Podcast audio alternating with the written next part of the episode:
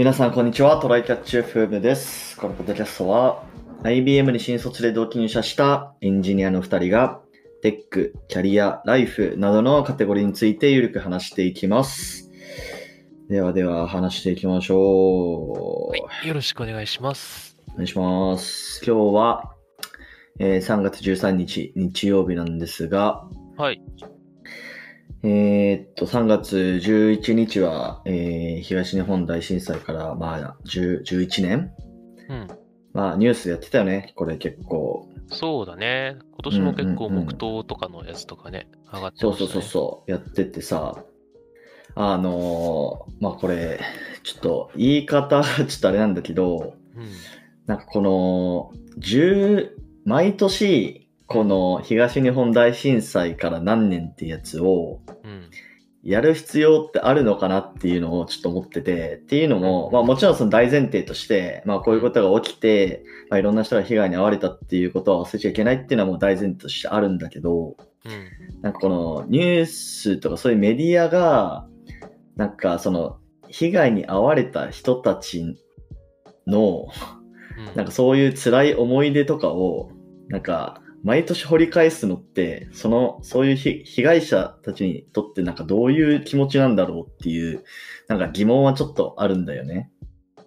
そうだね。なんかうん切り取る部分のやり方があんまりなんかこう、ね、あの、なんかこう、じ寄り添ってないというか、うん。あの、見せ物にしてる感があるっていうのが良くないかなっていうのがうん。正直あるかな。あとあまの、今でも、えっと、いろいろさ、再建するのも完全には終わってないと思うし、なんか、こういうことが起きてるんですよっていうのを改めて、もうい今の現状も振り返る機会とかにするにはいいと思うんだけど、うん、なんかううん、やっぱり、こう、ね、見せ物にしてるだけで、そういう実にすら繋がってないから、なんかまあ僕らはこういうふうに感じるんじゃないかなっていう。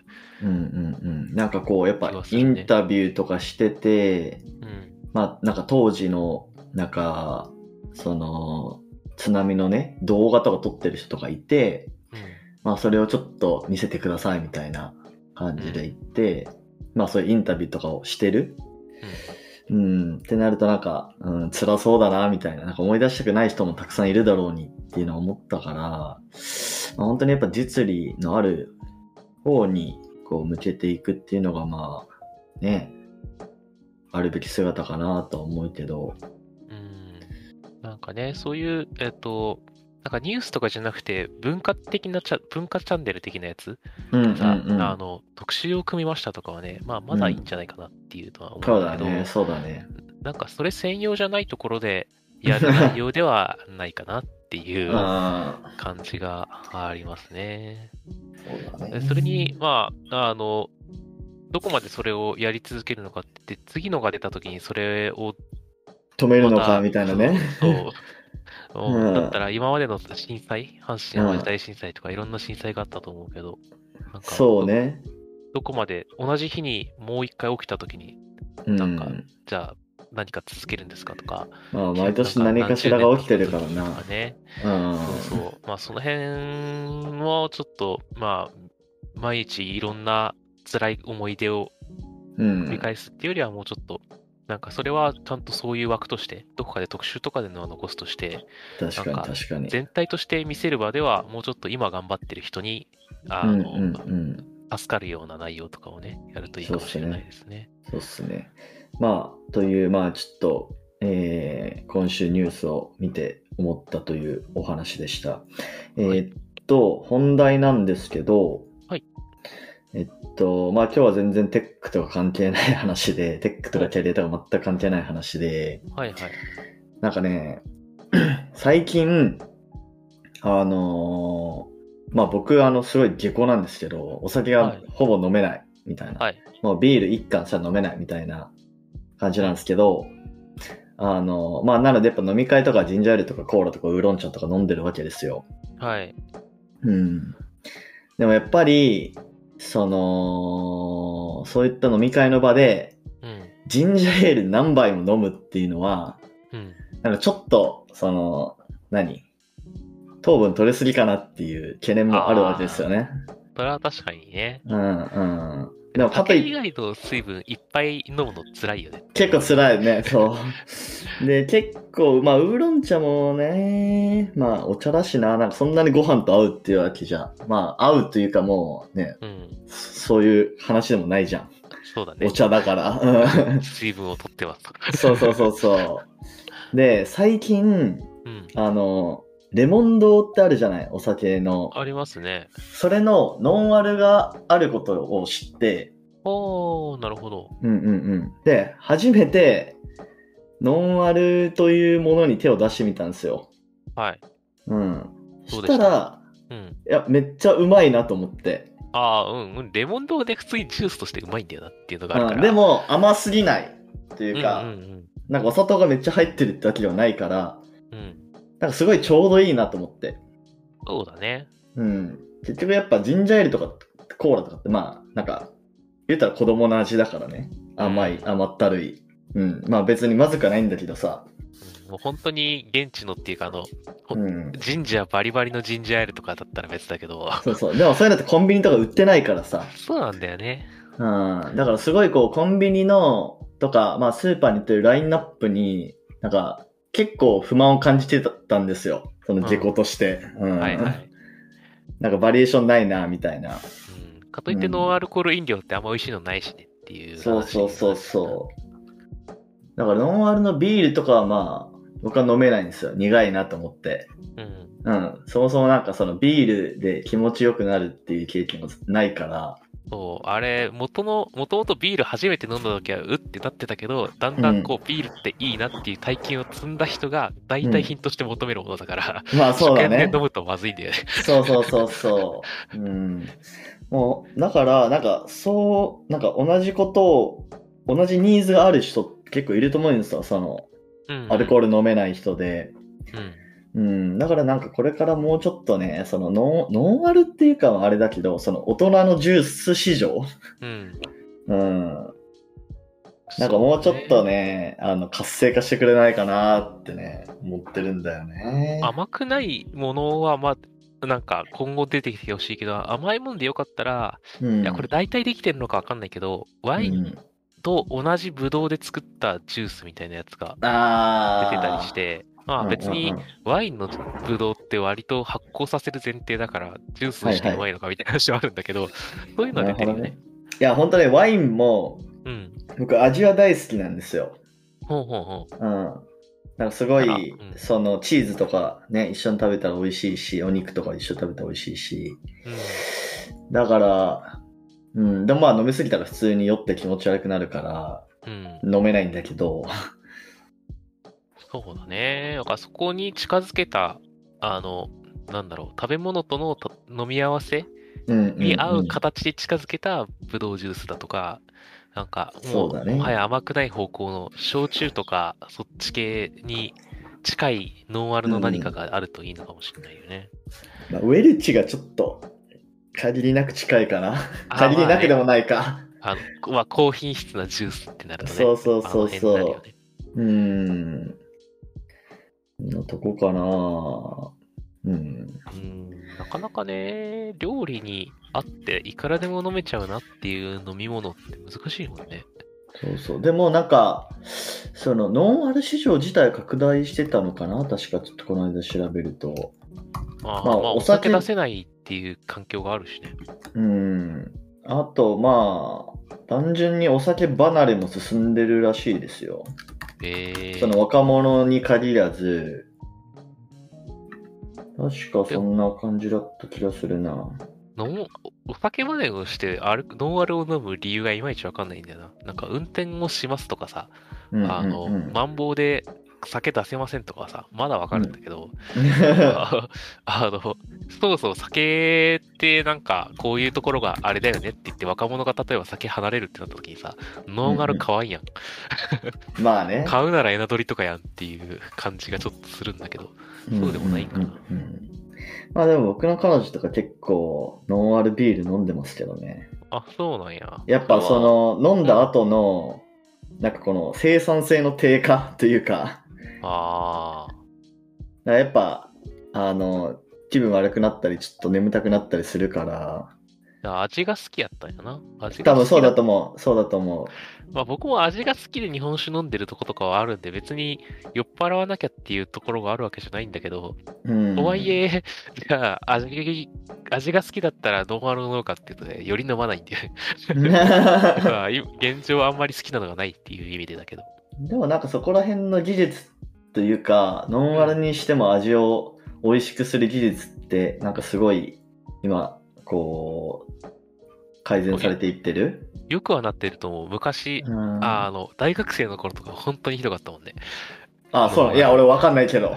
ゲロマズだったもん、本当に。あそうなんだ へえそうだね。あ、だから記事あるな。えっと、これどこの記事だ？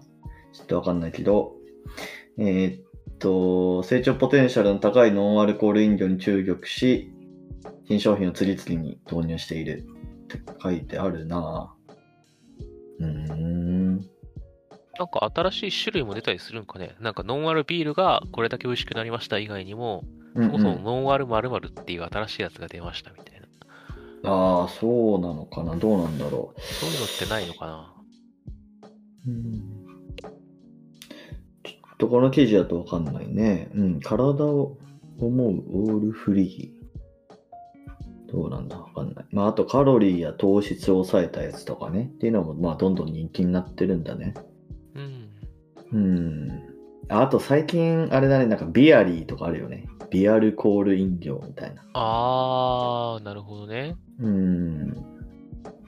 だからやっぱなんかお酒でなんか酔いたいっていうよりかはやっぱなんか雰囲気を味わいたいっていうニーズの方が、うん、なんか高まってる感じがあるなぁと個人的には思ってる。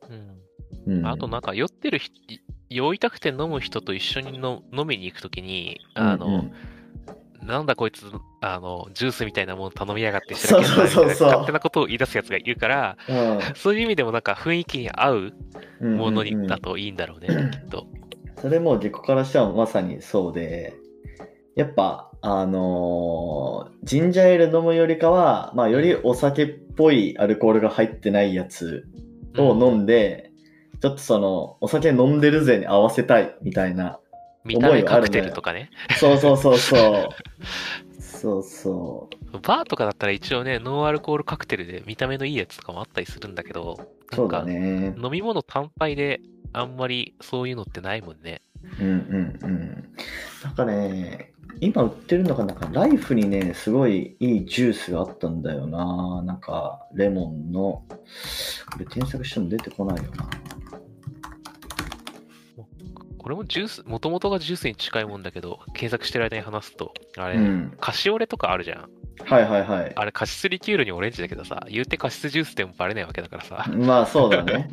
ああいうものうんなんとかで生成してくれればいいんだけどねっていうのはありつつも。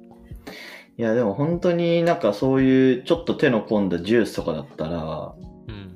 全然その、ビールと同じくらいの値段払ってもいいかなと思うけどね。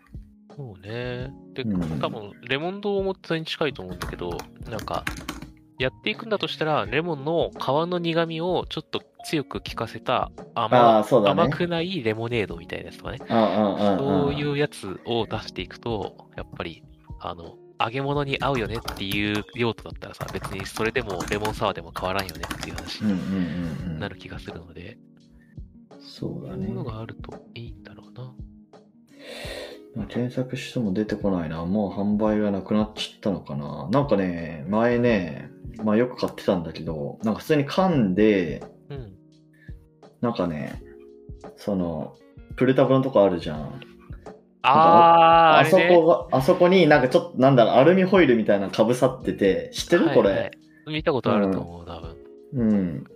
なんかすごい特別感のあるというか、手の込んでる感のある ジュースがあって、で、それは全然、全然ってわけじゃないけど、ちょっと甘さ抑えめな感じだったかな、確か。うん。うん、やっぱね、そういういろんな、か缶で売ってるやつとかもね、工夫が。アルコール飲料でも、あれじゃん、あの、泡がめっちゃ出る、上全部開けれるさ、缶、ビール缶とか出てたし、はいはいはいあアルコール入りもノンアルも結構、なんか、缶入りのものでも結構、なんだろうね、工夫を凝らして新しいものが出続けてるんで、これからまた美味しいものもいろいろ出てくるんだろうなと思ってるけどね。ああ、あったあったあった。えー、っと、これなんていう名前だ？えー、っとね、サンペレグリーノ？サンペレグリーノっていう名前なのかな？ちょっと読み方が。サンペレグリノ。サンペレグリノ。うん。あ、イタリア語なのかな？イタリア語の中にブラッドオレンジジュースジュースとか、レモンとかグレープフルーツとかあるんだけど、これはなんか良かったな。なんかちょっと大人っていう感じで。これやっぱ見たことあると思ってあれだよね。あの、炭酸入りミネラルウォーターのさ、うん。有名なブランドのが出してるやつじゃない？あーサンペレグリーノってあそそこだよね。なんか。そうなのよくか。なるほどね。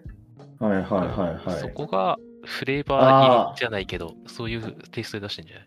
うんうん。あ、あるね。これ確かに。見るわ。そっか。そう今気づいたわ。ね確かに確かに。なるほどね。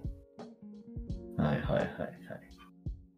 まあそうっすね。まあちょっとダラダラと話しちゃいましたけど。まあでもこれ結構、あの、お酒飲めない人は共感してくれるテーマじゃないかな。そうだよね、うんオンライン飲みとかだったらまだ、なんか、分かりづらいからいいっちゃいいんだけど、そうだなんかね。、せめて特に一緒にいるときは、ちょっとこういう新しい情報をキャッチして、これ新しく出たんだけどって言って見せつけて飲んでみるのもね、楽しいかもしれない。そうっすね。はい。じゃあ、こんな感じで終わりますか。はい。はい。では、こんな感じでですね、週2回のペースで配信しているので、Apple Podcast もしくは Spotify でお聞きの方はぜひフォローお願いします。また最近 Twitter アカウントも開設したので、こちらもぜひフォローお願いします。質問、コメントなどを随時受け付けています。では、今週も聞いていただき、ありがとうございました。ありがとうございました。またね。